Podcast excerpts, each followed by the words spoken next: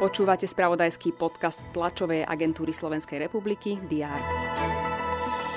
Vo vyše 30 obciach na východe Slovenska vyhlásili v nedeľu večer druhý a niekde aj tretí stupeň povodňovej aktivity. Intenzívne zrážky spôsobili tiež zatopenie niektorých turistických chodníkov vo Vysokých Tatrách. Slovenský cyklista Peter Sagan nedokončil nedelné preteky elít s hromadným štartom na majstrovstvách sveta v Škótsku. Bol to pre neho posledný šampionát na ceste, keďže ďalej sa chce venovať už iba horskej cyklistike. To sú niektoré z aktualít, ktoré priniesol uplynulý víkend. Všetky dôležité udalosti budú redakcie TSR mapovať aj v pondelok 7. augusta. Vítajte pri prehľade očakávaných udalostí.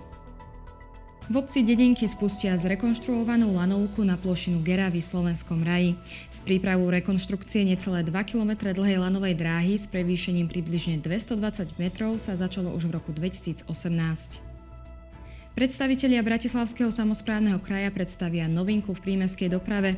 Sú nimi nové ekologické brzdy. Testovať ich budú v piatich autobusoch jazdiacich na trase Bratislava-Pezinok.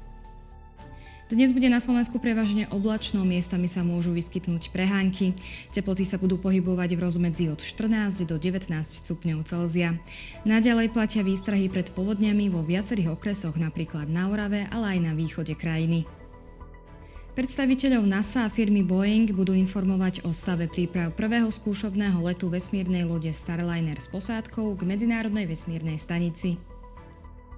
Africké krajiny Kenia a Tanzánia si pripomínajú 25. výročie koordinovaných bombových útokov na americké veľvyslanectvá Nairobi a Dar es Salame. Vyžiadali si 224 mŕtvych a vyše 4000 zranených. V škótskom Glasgowe pokračuje svetový šampionát v cyklistike. Na programe sú finálové súťaže. Ďalšie dôležité aktuality nájdete v spravodajstve TSR a na portáli teraz.sk. Želám vám pekný deň.